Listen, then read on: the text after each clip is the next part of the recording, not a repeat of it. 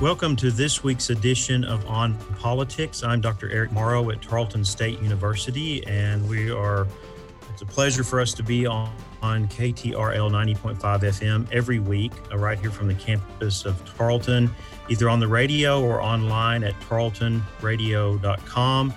And we are moving forward again with a series that we've been doing over the last several months uh, that has been focused on uh, the pandemic and some of the challenges and issues related to that. And being a faculty member here that teaches political science and has taught for a number of years uh, undergraduates in terms of Texas and federal government, uh, one of the things that came to mind for me this past week uh, was uh, political culture. Now, I'm throwing that term out there because uh, I want you to, to listen and think about it. And we're going to talk about it today uh, because I think understanding political culture and understanding uh, how this has developed in our state and how people uh, view the role of government in their lives has a lot in helping us understand uh, the challenges that both people and elected officials, political leaders are trying to navigate at this point, and and why in some ways they're responding the way that they do.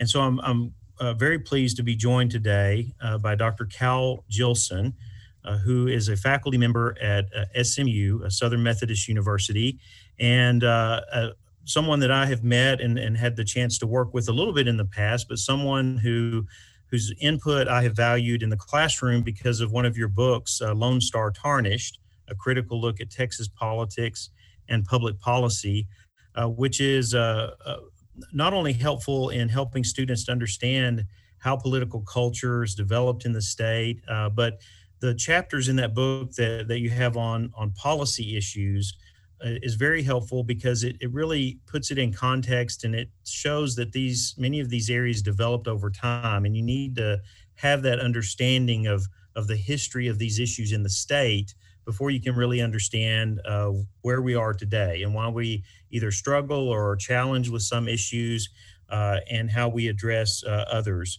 And so we're, we're very pleased to have uh, uh, Cal Jillson with us today. Uh, he has chaired the Department of Pol- Political Science at the University of Colorado Boulder. He has served as the founding director of the Keller Center for the Study of the First Amendment. Uh, from 1995 to 2001, he chaired the SMU Political Science Department and directed its John Tower Center for Political Studies and I know that you are uh, called on regularly uh, here in Texas and, and really uh, uh nationally uh, to engage and, and talk about political issues. And so I'm, i feel very fortunate that we, we have you here today and speaking to our listeners to talk about political culture and talk about how that helps us to understand maybe a little bit more of the Texas approach uh, to this pandemic and some of the challenges challenges it has created. So thank you for joining us today. Uh, it's good to be with you, uh, Dean Morrow. But since we know each other, that's the last Dean Morrow, and I'll call you Eric. If right, you don't very mind. good. Thank you, thank you. That that uh, uh, sometimes at home it's hey you, so that'll be great. First names are great. So thank you for joining us. Uh, so just to really get us started here, I think as I've seen in the classroom and working with students over the years, this concept of political culture is something that is very foreign to most students. They don't know really. The, the, you, you introduce it to them. It's one of the more difficult things. I think it, it, you start a semester and you're trying to help them understand. So for the for the sake of our listeners, I think the first thing here we need to do is to kind of define what that is, and then what what does that mean in Texas? How would we look at political culture uh, in the state of Texas? Yeah, political culture is an idea that everybody really knows, but they don't know the phrase and they don't know that they know what it is because political culture is defined uh, in uh, in comparative politics, the study of nations and how they relate to each other, and states and how they relate to each other. Similarities and differences, say that we all recognize between Texas and California. That's political culture, the nature of those differences. And so political culture means those widely shared sets of ideas about the nature of government and about what government should be designed to do and what the role of citizens are in government. So political culture is widely shared sets of ideas about government, what it should do, and how it should do it. And political cultures vary between states. California, Texas, Connecticut, all view politics and approach politics somewhat differently. We think of California as a big government state, Texas as a small government state. And as you well know, Texas has been committed to small government and low taxes from its origins to yesterday. I use that a lot of times. I've been talking not just in meetings with administrators here, but even in the classroom about uh, Texas uh, uh, uh for a long time has spent less per capita uh, on government, which you know sometimes you have to explain that a little more detail. But when you think about the number of people that live in this state, and then you look at that compared uh, to other states, and so spending has been kind of at the at the center of that.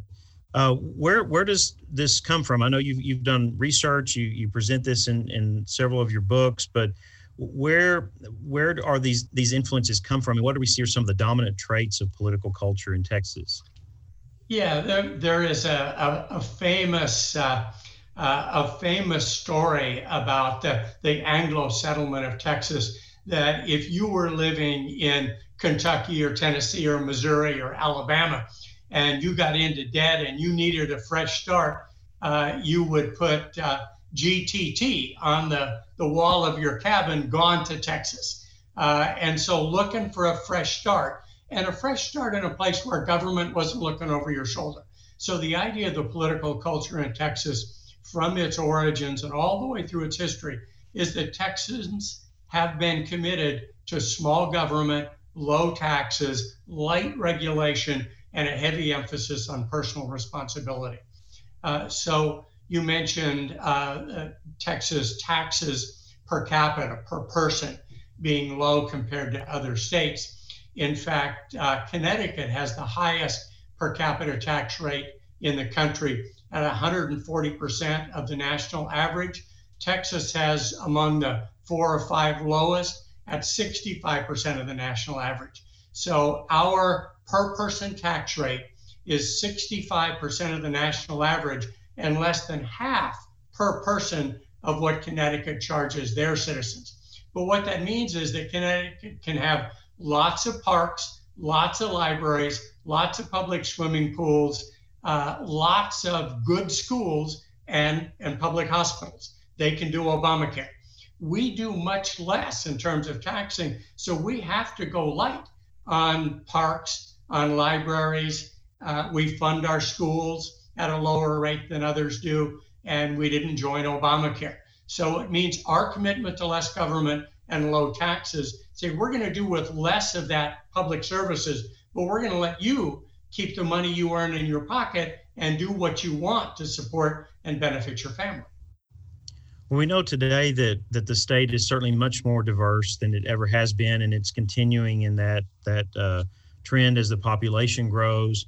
Uh, uh, so you know, so, some of this kind of understanding or development of political culture is is I think changing a little bit over over time, but uh, it's certainly if you look at the politics of the state and you look at the people who are in in control of politics, uh, this these ideas are still very very dominant. And and while you on the one hand you have people who they want those things, they want schools, they want parks, they want swimming pools, they want they want these things uh, when it when it comes to how they view government, uh, it, it I, for on my part, I think I see it as a little bit different. I mean, in that they uh, there there is kind of somewhat of a negative perspective of government, uh, in that they don't often look at it in terms of what they provide, but as much as how the government can be controlled. Uh, I don't know your kind of your thoughts on that and seeing how that's developed and and really where that is today in terms of the challenges of governing in the state. Yeah, it is. It is true that that Texas uh, parents and families want good schools and they want health care, they want libraries and swimming pools, but they want low taxes more. And so when there's a, a choice to be made uh, between a tax increase and more money to the schools, you're not going to get support for a tax increase, and the schools will have to cut the balance as we go forward to the 2021 legislative session I think you probably agree that we can pretty well guarantee that we're going to cut to balance the budget. We're not going to be raising taxes. And it is true that the demographic change in Texas has been taking place for, for decades and will continue for decades more. And at this point, it's about 41% Anglo, 40% Hispanic, 12% Black, and an Asian population of 5 or 6%. Anglos are the ones that are committed to those low taxes. Hispanics, somewhat less so, and Blacks, not nearly as much, because Hispanics and Blacks know that they're going to get schooling in the public schools. And if they're going to get health care, they're going to get it through Obamacare or through some, some public program. But Hispanics vote at only about two thirds of the rate that Anglos do, and Anglos have the money to make the campaign contributions that drive our state politics. So it's the Anglo views that, as you say, are still dominant. They will be dominant going forward for a time, but will increasingly be challenged by a, a uh, minority majority new Texas, blacks and Hispanics and Asians uh, together. So uh, Trump won in 2016 in Texas by nine points. Uh, Cruz uh, just squeaked through by two and a half points. So Democrats think that they're on the comeback trail. I think that Trump wins Texas again, probably by three or four, maybe five. So narrowing margins. Uh, and uh, down the road, Texas will be a competitive two party state. But if Texas is competitive, at the presidential level in 2020, uh, it means that uh, that uh, that Trump is having a very bad year. So, in these times of crisis in Texas, so we're going back still a little bit before. So, I've I've been uh, I was born and raised in this state. I've lived out outside of the state for a while, and actually in Massachusetts and New York. So, I've experienced other political cultures. Uh, but one of the challenges that we've seen in Texas is when we go through these cycles of uh, of, of, crisis, uh, whether it's the Great Recession or whether it's a natural disaster. Um, we we've seen the the challenges that come from that, or we can even go back to when the federal government was uh, took over the state prison system. Uh, we, we've always seen challenges in, de- in the delivery of public education, something that was attempted to be corrected a little bit at the last uh, legislative session. And now, you know, some of those gains may be uh, wiped out. Um, I, I, I, know as political scientists, we're not in the business of making predictions as that, that much. I mean, we, you know, you try to set up models and we kind of look to see what the implications would be. But, but I've always, when talking to students and, and to others, to say, you know, eventually there's going to be the perfect storm. There's going to be an economic crisis combined with other uh, challenges that is not going to uh, look favorably upon the way that the state can handle it in that in the past it's been okay ignore this area or that area and then try to catch up at some later legislative session when the budget looks better or cut here or cut there. Um, and it becomes it, it, it's even challenged by the fact that the legislature only has about a third of the budget that that they can move around. Uh, the rest of it is either uh, designated or it's federal dollars. This pandemic uh, to to me it, it seems like it's one of those times that is is a perfect storm. Here you have something that is going to challenge the state economically, but in doing so is going to affect so many other areas uh, because of the uh, the need. We already see in public education where you have um, different models that are going to have to be accommodated. Uh, uh children and, and faculty, uh, teachers who are immunocompromised that will make delivery of instruction uh, more challenging, sources of revenue that won't be there because you can't have a certain events. Uh, this this to me seems like one of those times. It could very possibly be that, and so this aspect of our political culture where the focus is on economic growth driving what government can do on we got to have create jobs and and if you go back three or four months ago our con- the economy here was on fire jobs were being created highest revenue totals in you know in the history of the state. Uh, that has all changed so dramatically, and uh, uh, uh, um, just bringing this into the forefront here to ask where where you see in terms of this this focus on uh, on the, the economic elements of this, and this being such a, a driver of, of government in that the focus is on low taxes, limited regulation. Let's try to to keep the economy growing, creating more jobs, more money in people's pockets so that they can spend it to then keep the economy going further. Um, where do you, where do you see that the the challenges in in this mix with that kind of approach uh, where uh, we've kind of ignored some public services, but now we're, we're not going to be able to do that in some areas. Yeah, I think the the big dilemma uh, that Texas faces and has really faced in the past for, for quite some time uh, is everyone understands that education is training the workforce for the future. And so we have uh, an economy that, because taxes are low and regulation is light, tends to boom during good times, but then tends, because it depends very heavily on natural resources of various uh, kinds, oil and gas in particularly uh, in, in recent decades, tends to be a boom and bust economy. So when it booms, we try to benefit businesses and families in Texas by keeping taxes low, feeling like we still have enough revenue to fund the schools.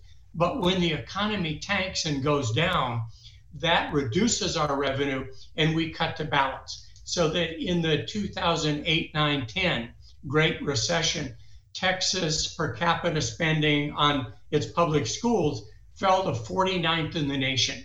Now, at 49th in the nation, that means 48 states are spending more per student than you are, and just one is spending less. There's no way on God's good earth that you can prepare the workforce of the future adequately if you're number 49 in the nation on, uh, on spending uh, for public schools. And ominously, uh, higher education is also in line, almost first in line for cuts during bad economic times uh, because the universities can, uh, the politicians think, increase tuition. So we're in for a difficult period here going forward.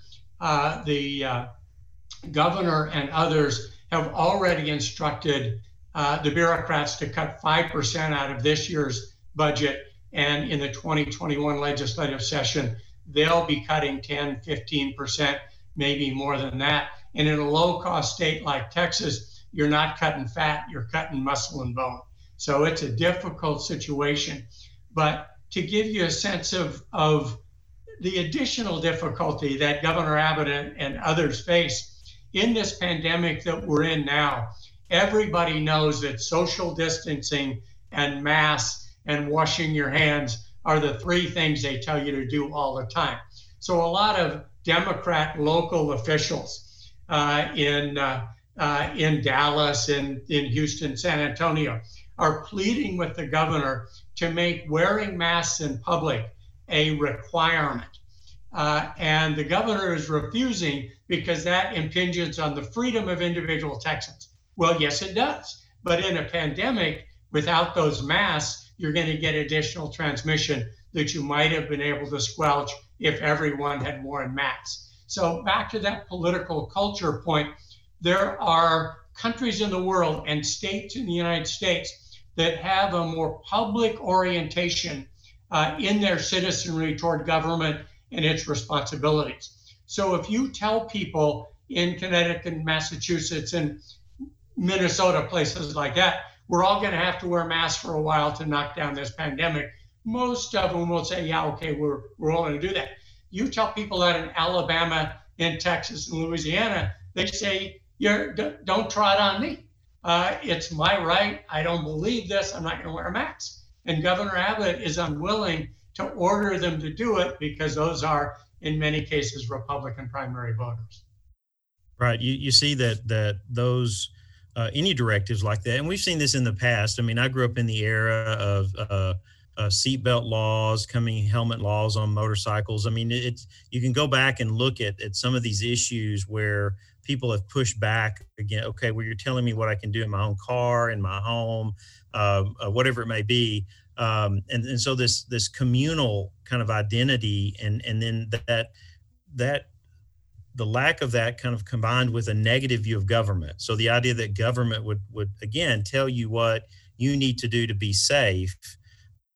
Uh, th- this just seems like again a really a really bad mix of events and challenges that are happening uh, that that could be uh, uh create even more challenges and could even be disastrous. I mean, none of us uh, hope that. Uh, but you know, I live here in rural Texas in Stephenville, and uh, sometimes I'm the only one in a store or going out. You see very few masks. Uh, that the people have had a sense here. Well, it's not happening here. Well, now now it is, and this this idea and, and how that connects with political culture. I know one article I read was talking about uh, and the emphasis here on personal responsibility. So that this is really the approach the state is taking, and that fits right into this kind of individualistic political culture. Uh, what what are some of the characteristics of that that uh, have been very dominant and, and and and continued to be in the way people view government, that relationship with government, and the way they respond to it? Yeah, it, it's easy in the middle of this this pandemic to talk about the Texas political culture uh, as if uh, uh, it doesn't make a lot of sense, as if if it's getting in the way of us uh, responding to this uh, this real set of critical issues. But it's also true to, to, to keep in mind that the Texas political culture of small government, low taxes, light regulation, personal responsibility, individualism is at the end of the day, as Rick Perry used to say and Greg Abbott now says, about freedom, right? It's about you having the right to make choices in your life about how much to work, you know, about various uh, aspects of your life, including whether you want to wear a mask uh, during the middle of a pandemic. Uh, and a lot of times, that individualism and freedom of choice is about you making choices for yourself and your family that don't necessarily impact other people directly. Uh, but this mask wearing and social distancing is not so much just about individual Texans, is about that old guy that you're going to pass on the sidewalk who may be more vulnerable than you. And if you're not wearing a mask, you may uh, infect him to his detriment.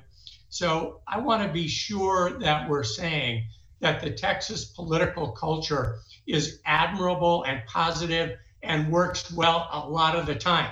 But there are some things that are blind spots for it, that it doesn't see well and doesn't know how to respond to very well. And those are areas where you've got to cooperate with other people for the benefit not just of yourself, but of other people.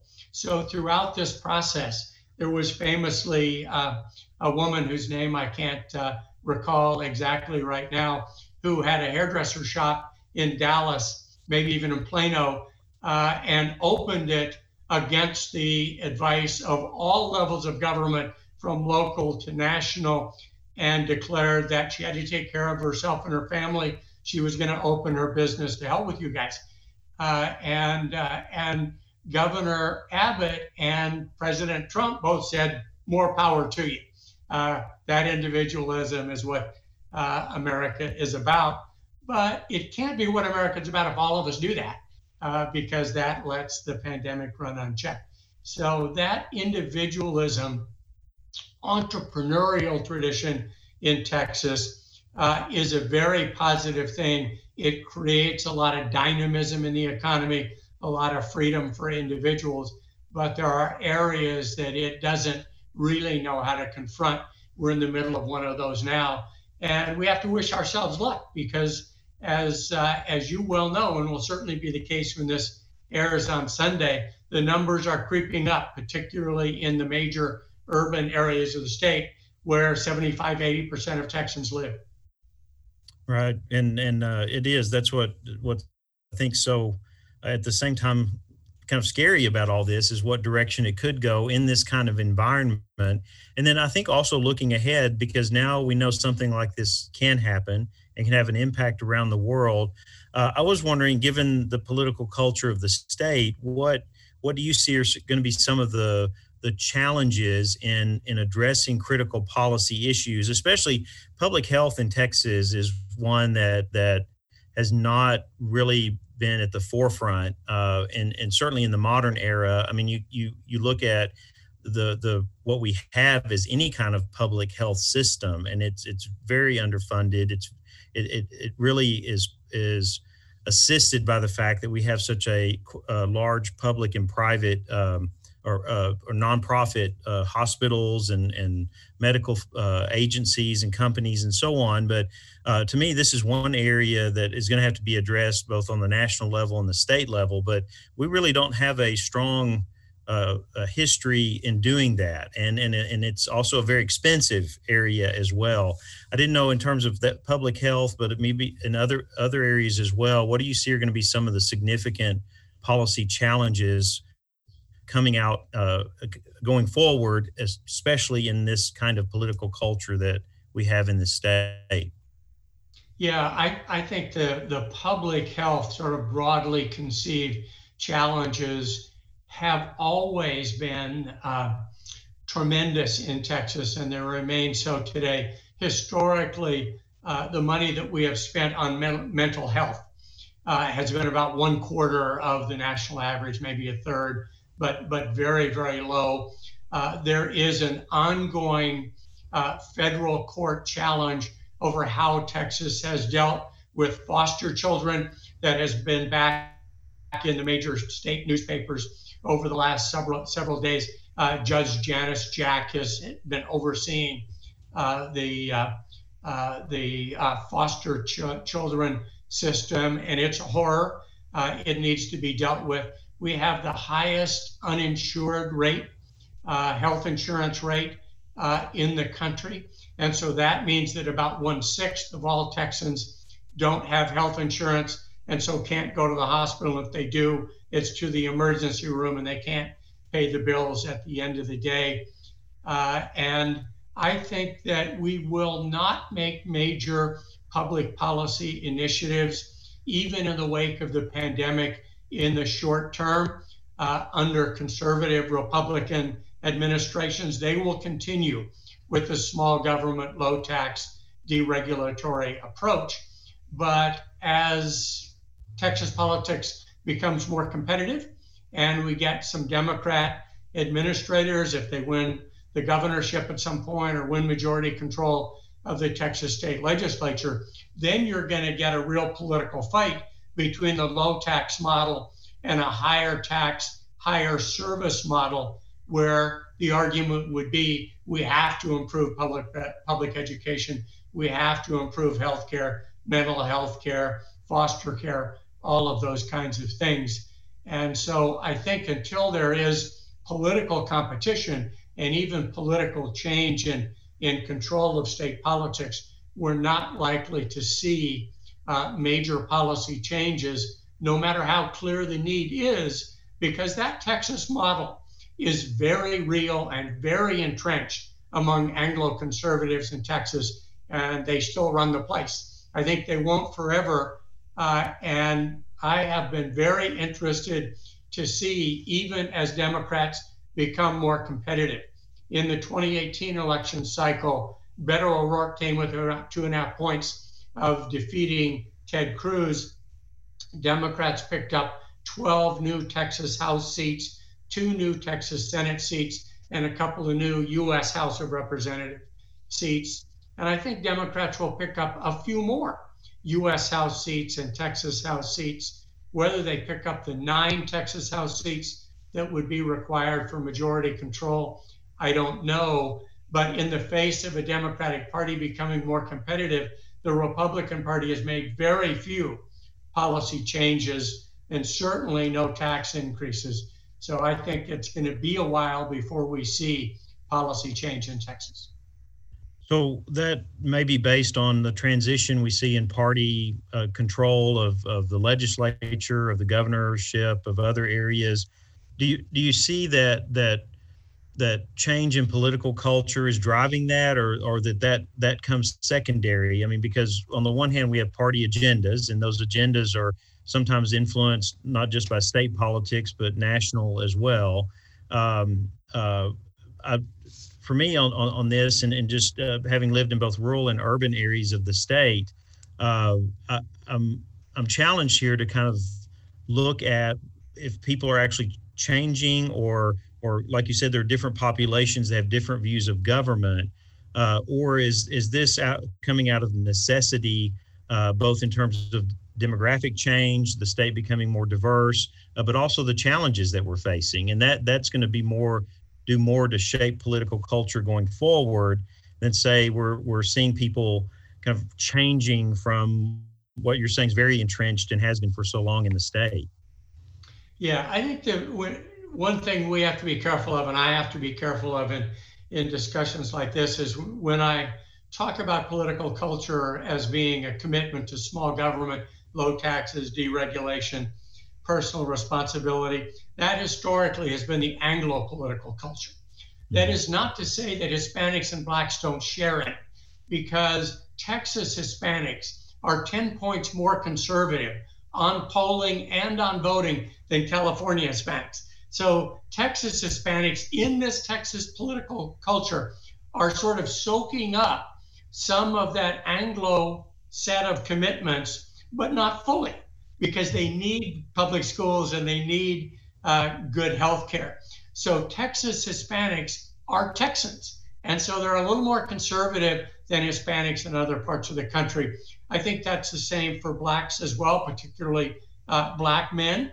And so Texas will always be more conservative than uh, New England, the upper Midwest, the West Coast, even after demographic change has brought two party competition and maybe even Democratic Party control. Even under Texas Democrats, Texas will be more conservative than many parts of the country. So political culture is real, it's general, but it's not identically shared by all of the social, racial, and ethnic groups in Texas. It is the political culture of Anglos in which Hispanics and Blacks share to some extent, but not completely.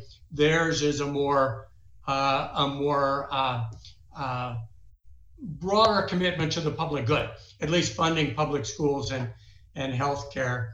Uh, but it's also the case that big events often change people's sense of what uh, government should be about.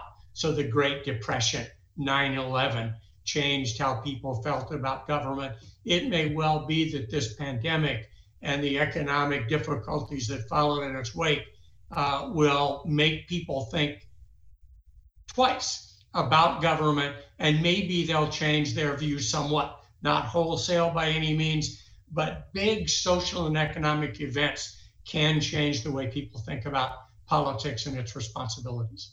Well, I know one thing that you've pointed out in, in your work and and uh, and trying to address this, and kind of at the heart of it in this state is, uh, and and this is probably a discussion for a future show, maybe on the other side of this, but uh, the way we do revenue, the way we do taxes. I mean, for a state that tries to tout itself as efficient. Uh, that that there's some things that we could change, but it really requires people getting more engaged and understanding how what's working and what's not working, and what we need to do to uh, make government uh, work better uh, for us. And I think that fits within this political culture that's that's uh, that's dominant in the state. It's just that many people don't understand some of the challenges that are there and what what needs to be uh, addressed in a a Texas that's very, very different than what it was a, a century, 150 years ago. Uh, well, I, I want to thank you for joining us uh, today. This is uh, uh, always this is very helpful in terms of understanding the political culture in the state and how it relates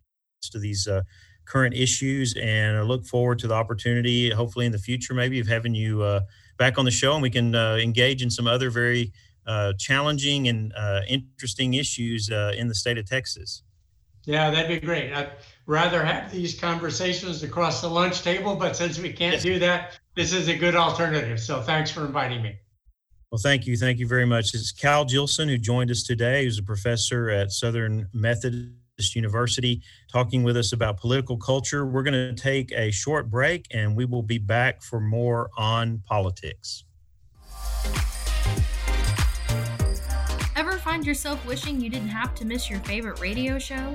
Well, wish no more because KTRL 90.5 FM is now streaming online.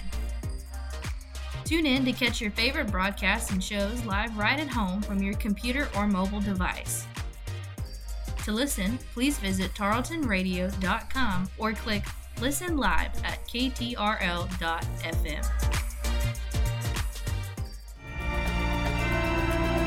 Politics can be confusing, but On Politics with Eric Morrow has your back. Follow the show on Facebook. Search On Politics with Eric Morrow to stay up to date with the show and all the sources to follow right along. Hello, listeners. My name is Ethan Miller, and I've been working here at Tarleton Radio since August of last year. You may have recently heard me hosting our NPR shows, Morning Edition and All Things Considered. During the shutdowns for the pandemic, I was able to continue working, and five days a week, I came on air to inform people where to find resources and policies as they were changing.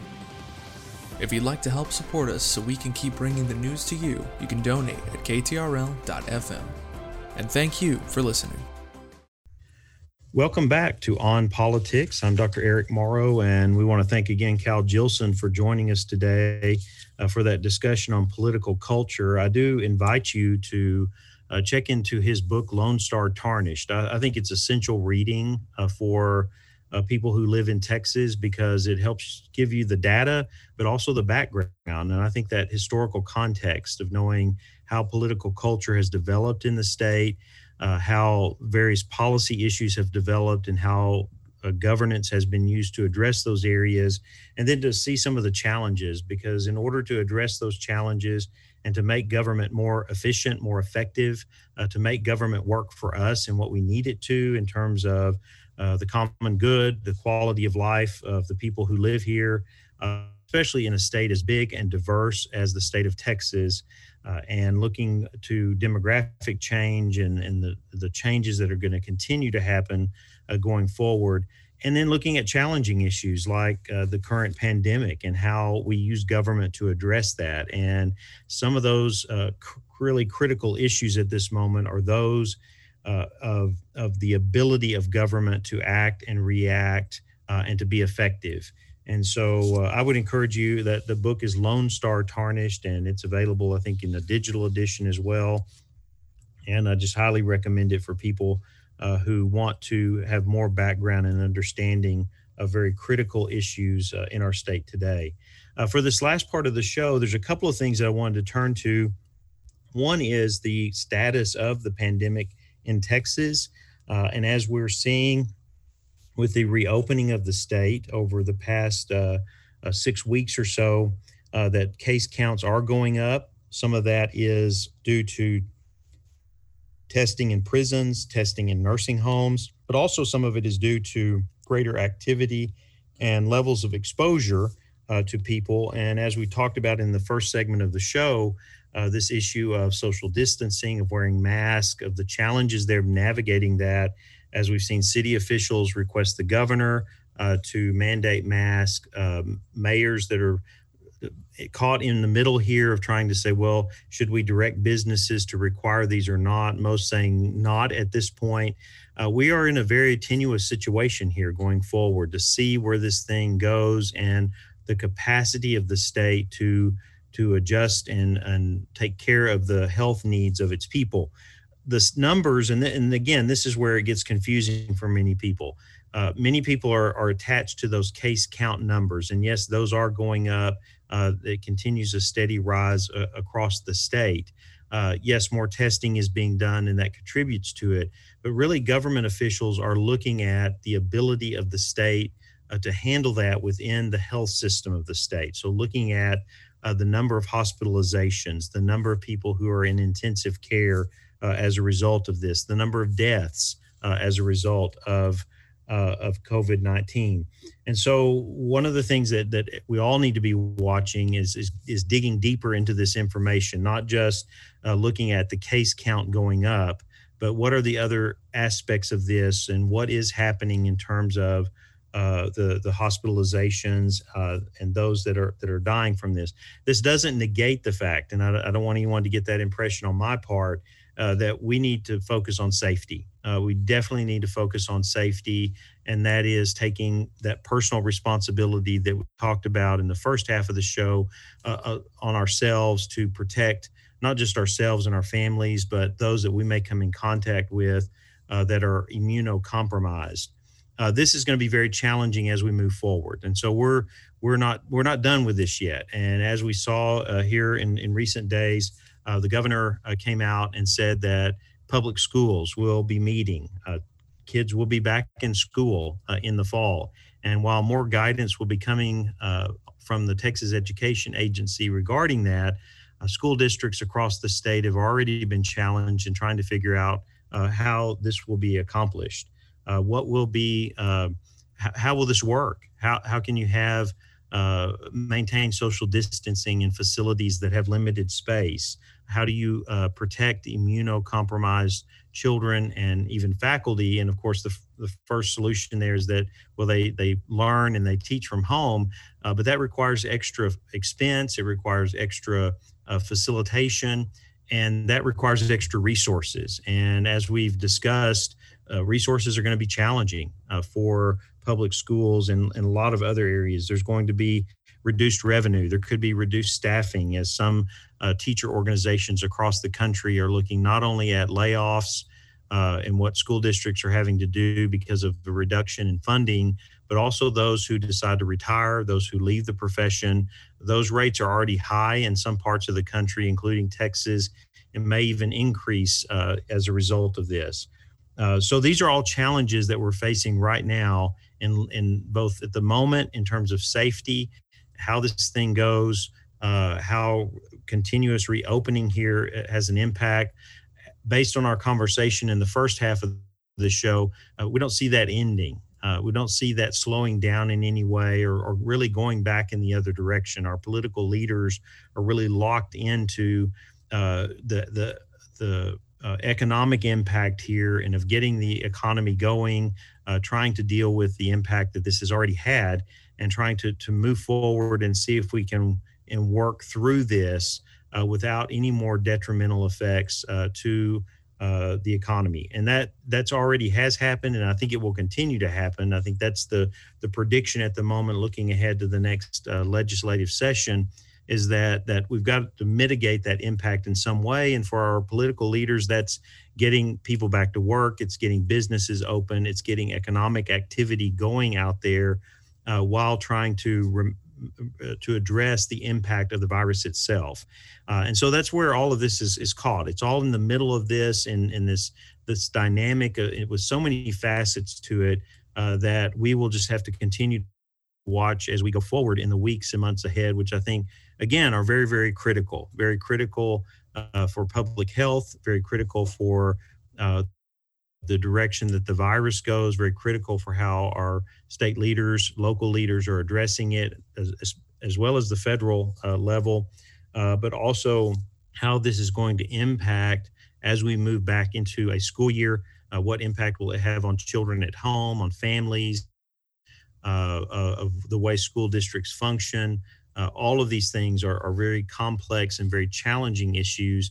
I've noticed that in, in my own work. I mean, every every time we turn to uh, look at a solution for a challenge in uh, functioning in the midst of this, uh, it reveals another level of complexity of things that okay, we haven't thought about that before, or we haven't looked at that, or here's now we have this challenge as a result of that, and we need to address it. So I think that's the norm uh, going ahead for the, the weeks and months ahead, especially for uh, government, uh, for uh, the private sector, for businesses, uh, for people in general in terms of, of their safety.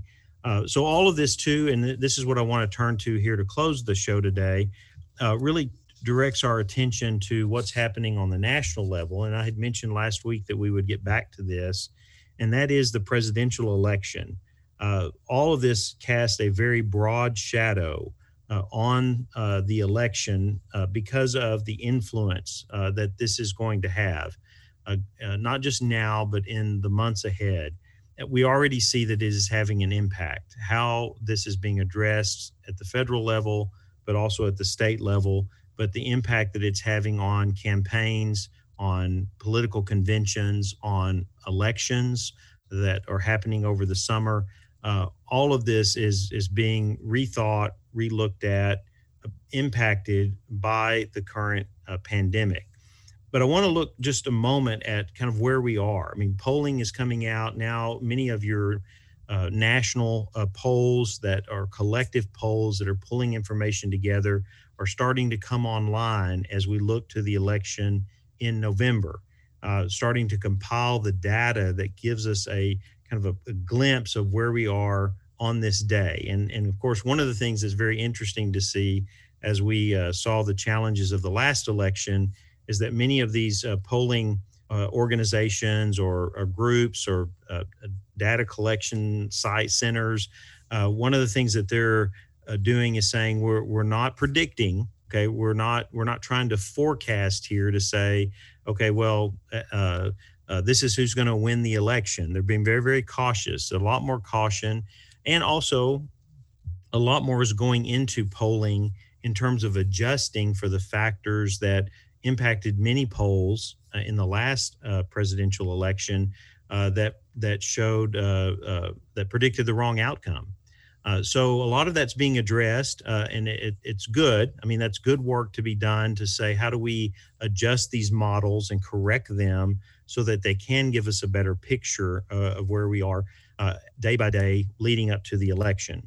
Uh, so one of the things that I just wanted to point out in looking at a few numbers is that uh, the national polls right now, as of today, are showing that that that Biden has a nine uh, point lead, a nine percentage point lead over Trump. Now we have to preface that for a moment. So I, want to say, okay, well, how do we view that at this point in time? Okay, so I'm not throwing this data out there to say, okay, Biden's going to win the election because he has a nine point lead. Uh, we're very far from that uh, at this moment. And in fact, my point of uh, uh that I want to emphasize in talking about all of this is that this is probably one of the most uh, uh, one of the recent elections that has the most variables than what we've ever seen. and that is because of the pandemic. It's because of the economic impact. It's because of the Trump presidency. It's because of Biden, who he is, and what he's uh, done as well in his political career. There are so many variables, and those variables, uh, we just don't know which ones will be dominant going into the election in November. I think that's what we all have to understand is that this is this landscape could change very dramatically, very quickly, uh, and has a number of different facets to it in uh, the months ahead. But there are some interesting things to look at. And so, in talking about this lead that Biden has in national polls, one of the things that's of concern uh, are swing states. Okay, that's where everyone starts looking because it is the electoral college. It is that total electoral college vote uh, that elects the president. And if you get into the many of the swing states, uh, the margin there uh, is below that nine percent. Okay, not maybe nine percent because some of the more populous states Biden is leading and so on. But when you get into states like uh, Nevada, uh, New Hampshire, Florida, Minnesota, uh, Wisconsin, Pennsylvania, North Carolina, uh, these are states that are true swing states that show a much closer margin. In fact, in Ohio, a 2.7% lead. In Minnesota, a 6.6% lead. Uh, New Hampshire, 7.7%. Um, uh, Arizona, four percent. So what we what we need to look at here is to say that that this is anybody's election really at this point. It the the the there is a very uh, opportunity here for the Trump campaign uh, to make up ground uh, in these states uh, and to close that gap. And in fact, that gap uh, could be with either within the margin of error or there are many other factors, like we're saying, uh, that could come into play and influence uh, and swing that group of voters that are within that margin uh, very quickly. Now, another thing that's very interesting too that I want to point out is that now you have a couple of states showing up in the list of swing states uh, that have not been there in the past or as frequently. So when we get down to the bottom of this list, states that are now considered swing states, or at least according to the data today, Georgia, Iowa, Texas. Okay, Texas. Here's Texas at, at the at the uh, at the bottom of the list of swing states, and looking at uh, the fall election. Who would have thought? And of course, we alluded to that in the first part of the show and talking to Cal Jillson that uh, politics are changing in Texas. And so right now, uh, Trump has a seven tenths of a percentage point lead in Texas. Okay, when you com- when polls are combined uh, and adjusted, uh, that is a very very slim margin very slim margin uh, of course you know there are many who are saying he he will win Texas again, and I think that that's very likely uh, that he will do that because polling in Texas is often up and down, and and and uh, depends on the the polling groups that you get, but it also depends on the turnout uh, in the general election. But I'm I'm really looking at this and saying, wow, Texas is now in that pack. It may be at the very bottom of the list, but it, it is actually uh, could be considered a swing state uh, because of the, the, the very slim margin of lead uh, that Trump has in Texas uh, at the moment. So what we're pointing out here, and just to kind of wrap this up, and we'll be coming back to these numbers along the way, uh, is that there are lots of variables that are going to continue to influence uh, these campaigns. It's a race that is very, very close, and it could go in either direction. Uh, it could it could swing if you look at these numbers, and if you were to total up the electoral college vote based on these numbers, uh, it would be a very uh, a, a strong Biden win. Uh, but we're not there yet. We're not in November. We're not at the election, and so we we can't say that at this point. And what we see is a lot of states that are in play, enough states uh, that could uh, help Trump get the electoral college votes that he needs uh, to be able to uh, win a second term. And so, what you need to be doing with this, I think, is looking at these various dynamics and things that are influencing these campaigns. And we'll we'll be talking about more of these uh, in the weeks ahead uh, as we look at uh, the, and track the presidential election, and we see where uh, where the nation is in dealing with some of these major issues and how that might impact the voting outcome and the electoral college outcome in November. So I want to thank you for joining us today. It was great to have Cal Jillson with us. I look forward, hopefully, we can have him back again uh, because there's some other issues, including the state constitution, uh, that I would like to talk about uh, with him. Uh, but uh, uh, we will look forward to being back with you again next week. we will be interviewing for the show a representative from Equality Texas to talk about the recent Supreme Court ruling on workplace protections uh, for LGBTQ uh, people. And we will be uh, getting more in depth with that issue, uh, as well as looking at other issues that impact you on the state, uh, local, federal, and even international. Yes, we'll get back to international issues uh, hopefully in the near future. but I want you to continue to join us right here each week, Sunday at noon on KTRL FM 90.5 on politics with Eric Morrow. Thank you.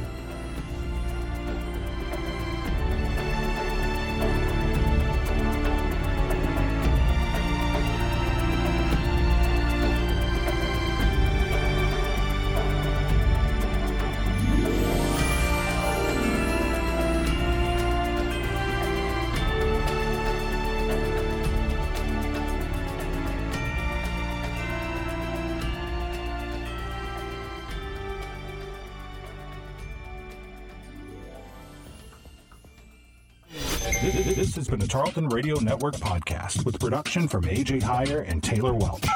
Find more great shows by searching Tarleton Radio Network wherever you get your podcasts.